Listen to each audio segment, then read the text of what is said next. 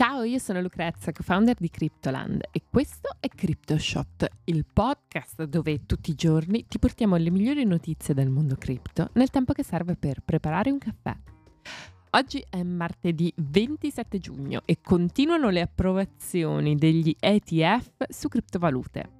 Questa volta è il gigante bancario HSBC ad aver lanciato il trading di ETF su Bitcoin e su Ethereum. Poi continuiamo con degli aggiornamenti croccanti da parte di due dei fallimenti più gravi che il mercato cripto ha vissuto l'anno scorso, il crollo di FTX e l'implosione di Terra Luna. Dall'acquisto di proprietà alle Bahamas a donazioni politiche fatte con i fondi dei clienti, parleremo del nuovo report pubblicato ieri sulle dinamiche del fallimento di FTX e poi le autorità svizzere hanno appena sequestrato circa 26 milioni di dollari in bitcoin e in, al- e in altre cripto da ricondurre al CEO di Terraform Labs, Do Kwon. Ma prima di cominciare vi ricordo che potete ascoltare CryptoShot tutti i giorni su Spotify, Google Podcast ed Apple Podcast e se volete avere accesso ad altri contenuti esclusivi seguiteci anche su Instagram alla pagina Cryptoland Podcast. Bene, cominciamo!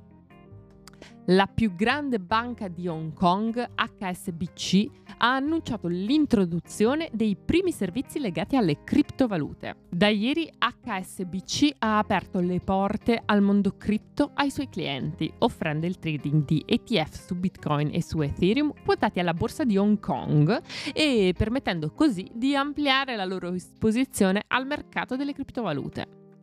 La decisione di HSBC giunge in risposta alle crescenti richieste di ETF presentate dalle società di gestione patrimoniale cripto nelle ultime settimane. Una volta riconosciuta la crescente domanda degli investitori rispetto alla necessità di una maggiore esposizione, il gigante bancario ha abbracciato la richiesta adottando misure per facilitare le operazioni dei clienti. HSBC è la prima banca di Hong Kong a fornire un servizio del genere. Per, tutela- per, tutelare i suoi clienti dai rischi associati al trading di criptovalute, la banca ha dovuto istituire il Virtual Asset Investor Education Center, una serie di materiali didattici con tutte le informazioni e i rischi riguardo agli asset digitali che i clienti di HSBC dovranno leggere e confermare di aver compreso per poter poi procedere con il trading di ETF su Bitcoin e su Ethereum. La decisione di HSBC arriva proprio mentre negli Stati Uniti si fa ancora fatica ad ottenere gli ETF su Bitcoin e le autorità di regolamentazione stanno rendendo sempre più difficile operare nel paese alle aziende fintech. In questo scenario globale l'Asia e soprattutto Hong Kong si stanno rivelando sempre più aperti al settore delle criptovalute per posizionarsi come un crypto hub di riferimento a livello internazionale. E HSBC sta facendo da apripista per portare i suoi, cliente, i suoi clienti nel settore delle criptovalute. A partire dal primo giugno, inoltre, l'autorità di regolamentazione dei titoli di Hong Kong ha anche aperto il trading al dettaglio di alcune cripto. Se da una parte alcune banche e alcuni paesi sono sempre ostili quando si tratta di cripto, dall'altra, con le sempre più numerose richieste dei colossi finanziari americani per lanciare prodotti e servizi sulle criptovalute, stiamo indubbiamente assistendo ai sintomi di un cambiamento significativo nell'approccio del settore bancario tradizionale alle cripto. Ma andiamo avanti perché eh, ci sono stati aggiornamenti in merito a quello che è stato il crollo di FTX perché eh, l'ormai celeberrimo exchange di criptovalute che è crollato a novembre 2022 sarebbe in debito con i propri clienti per la colossale cifra di 8,7 miliardi di dollari. Questo è quanto emerge dall'ultimo rapporto investigativo pubblicato il 26 giugno dal team dello stesso exchange. John J. Ray III, l'attuale CEO di FTX, ha commentato il documento affermando che la sua pubblicazione rappresenta un ulteriore passo verso il nuovo impegno alla trasparenza dell'azienda. Trasparenza sia per quanto riguarda i fatti scoperti sul finanziamento di FTX prima del crollo, sia sulle questioni che la nuova gestione sta affrontando per massimizzare il recupero dei fondi dei clienti. Fino ad ora gli sforzi di FTX hanno portato al recupero di circa 7 miliardi di dollari in attività liquide e gli investitori sono fiduciosi di poterne recuperare ancora. Si tratta di un'ottima notizia per l'oltre un milione di creditori colpiti dall'improvviso fallimento di quello che era uno dei principali exchange al mondo. Questo dettagliato report di 33 pagine dipinge un quadro distopico della precedente direzione dell'azienda, tra avvocati senior che intenzionalmente hanno gestito male i fondi dei clienti, sforzi per ingannare le istituzioni bancarie e gli auditor e falsificazioni di documenti legali per spostare il gruppo FTX attraverso varie giurisdizioni. Nel report sono anche elencate le spese pazze fatte con i soldi dei clienti, dall'acquisto di proprietà milionarie alle Bahamas a donazioni politiche e a enti benefici e altri tipi di operazioni, tutte pensate per aumentare il prestigio di Sam Bankman Fried.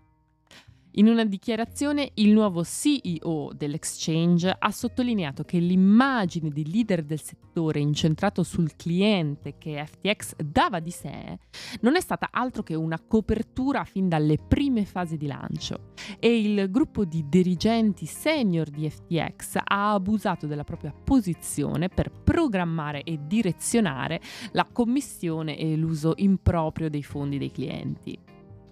I risultati del rapporto arrivano dopo un primo esame condotto ad aprile, che aveva già portato alla luce numerosi episodi di azioni e attività disoneste perpetuate durante il mandato del fondatore ed ex CEO Sam Bankman Fried.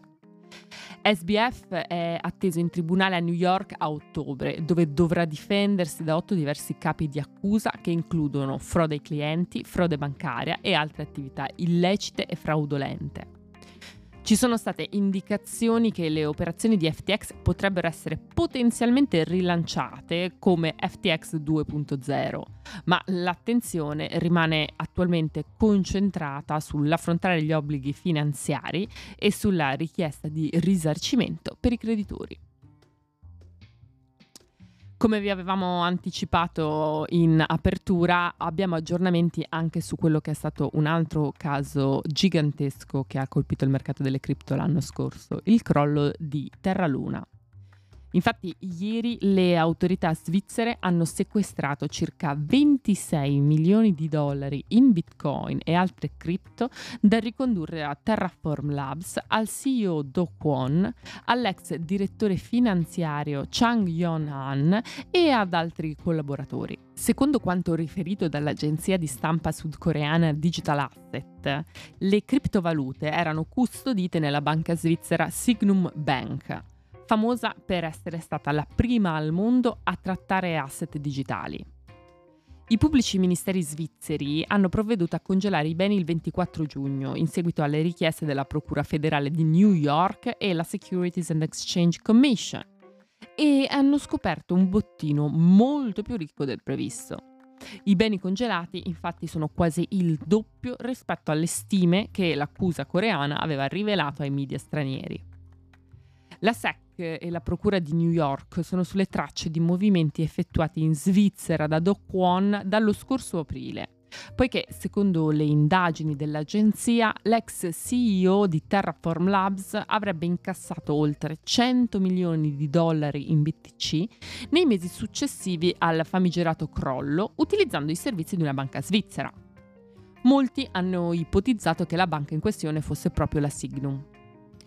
Il fallimento del progetto Terraform e della sua stablecoin algoritmica UST ha bruciato oltre 40 miliardi di dollari dal mercato da un giorno all'altro.